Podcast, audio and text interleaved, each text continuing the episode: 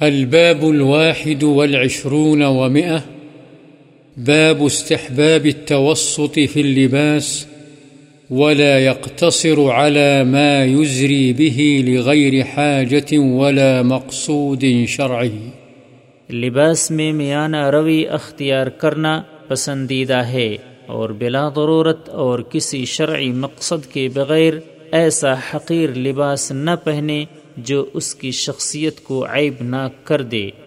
عن عمرو بن شعيب عن أبيه عن جده رضي الله عنه قال قال رسول الله صلى الله عليه وسلم إن الله يحب أن يرى أثر نعمته على عبده رواه الترمذي وقال حديث حسن حضرت عمر بن شعیب اپنے باپ سے اور وہ اپنے دادا سے روایت کرتے ہیں کہ رسول اللہ صلی اللہ علیہ وسلم نے فرمایا، اللہ تعالی اس بات کو پسند فرماتا ہے کہ وہ اپنے بندے پر اپنی نعمت کا اثر دیکھے۔